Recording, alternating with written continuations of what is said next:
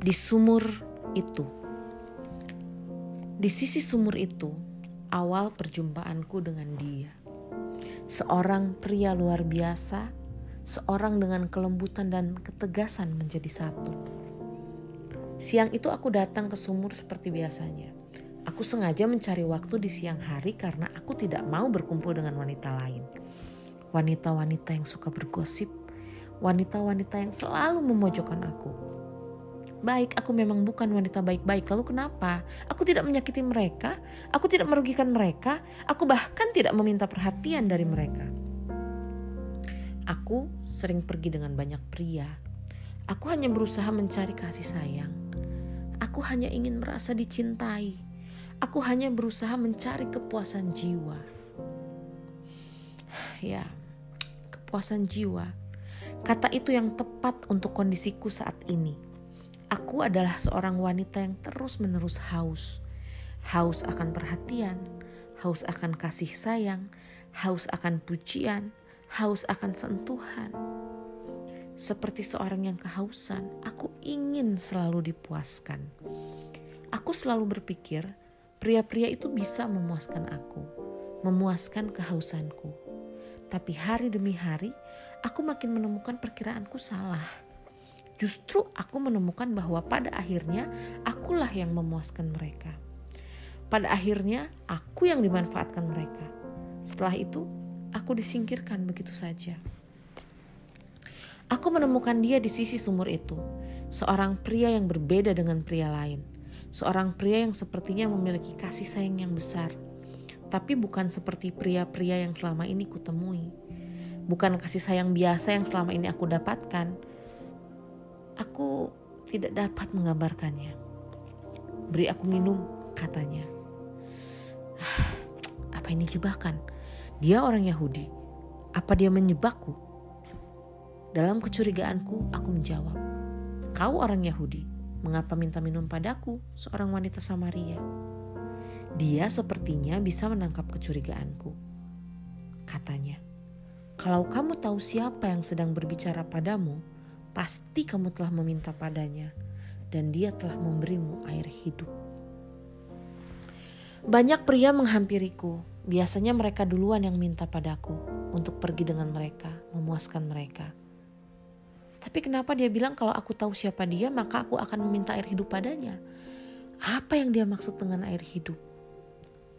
Walau awalnya aku agak mengaguminya, tapi saat itu aku tidak bisa menyembunyikan kesinisanku. Kau tidak punya timba tuan, sumur ini amat dalam. Maafkan aku tapi apakah kau lebih besar dari bapak kami, Yakub? Kataku. Tapi dia tidak marah, dia malah tersenyum dengan penuh pengertian. Kalau kau minum dari sumur ini, katanya, kau akan haus lagi. Oke, okay, apa dia sedang bercanda? Tentu saja aku tahu. Itu sebabnya kenapa setiap hari aku kemari menimba air diam-diam. Lanjutnya lagi. Tapi kalau kau minum air yang kuberikan, kau tidak akan haus lagi.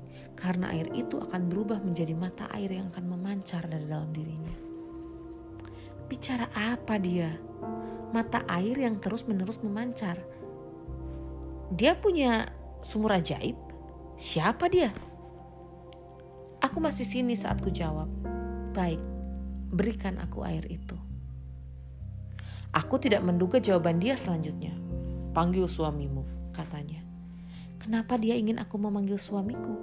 Biasanya pria lain tidak peduli apakah aku memiliki suami atau tidak. Dengan pakaianku mereka akan segera tahu siapa aku. Mengapa dia pikir aku punya suami? Aku tidak punya suami, kataku. Aku tidak bohong, aku memang tidak punya suami. Aku hanya bersama mereka untuk beberapa saat, suka sama suka. Tidak ada yang salah, bukan? Tepat katamu, katanya. Kau memang tidak punya seorang suami, kau punya lima orang suami. Yang sekarang ada di rumahmu pun bukan suamimu, benar kan? Bagaimana mungkin dia mengetahuinya?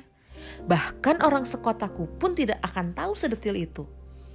Mereka hanya tahu aku bukan wanita baik-baik tanpa tahu isi hatiku. Tanpa tahu aku pun berharap dari kelima pria itu. Aku memang pernah tinggal serumah dengan pria. Lima kali, lima pria. dari kebahagiaan kepada kekecewaan, kepada kebahagiaan kepada kekecewaan. Begitu seterusnya. Tidak ada yang benar-benar membuatku bahagia. Kesinisanku mulai berkurang. Lidahku mulai keluh. Namun, kuberanikan diriku menjawabnya. Kau pasti seorang nabi. Nenek moyang kami menyuruh kami menyembah di sini. Tapi kau dan bangsamu mengatakan Yerusalem adalah tempatnya. Kataku. Tapi bicara apa aku ini? Mengapa aku mengungkit masalah Yahudi Samaria lagi? Dia berkata, percayalah, suatu saat bukan di gunung ini dan bukan di Yerusalem, di mana kamu akan menyembah. Memang kalian berbeda dengan kami. Kami menyembah apa yang kami kenal, sedang kamu tidak. Tapi dengarlah, saatnya akan tiba, bahkan sudah tiba, bahwa penyembah yang benar akan menyembah dalam roh dan kebenaran. Katanya. Aku sebenarnya kurang mengerti apa yang dikatakannya, tapi dia sepertinya bukan manusia biasa. Dia mengatakan sesuatu mengenai Tuhan. Tiba-tiba aku teringat sesuatu dan aku berkata, Aku pernah dengar bahwa suatu saat Mesias akan datang. Dia yang disebut Kristus. Kalau dia datang, dia akan memberitahu segala sesuatu kepada kami. Aku masih mengingat-ingat apa yang pernah ku dengar. Dia tersenyum dan berkata, Akulah dia yang sedang bicara padamu. Tunggu, Mesias itu Tuhan yang jadi manusia kan? Apa maksudnya? Kristus penyelamat itu ada di hadapanku, berbicara dengan aku. Dan walaupun dia tahu siapa aku, dia masih menjanjikan memberi padaku air yang katanya tidak akan habis itu. Kesinisanku hilang seketika. Aku merasa hidupku akan berubah selamanya. Kuletakkan tempayanku, langsung aku berlari kepada bangsaku. Aku tidak peduli apa yang akan mereka katakan. Apakah mereka percaya padaku atau tidak, aku hanya merasa perlu menyampaikan ini. Dia ada di sana, seruku.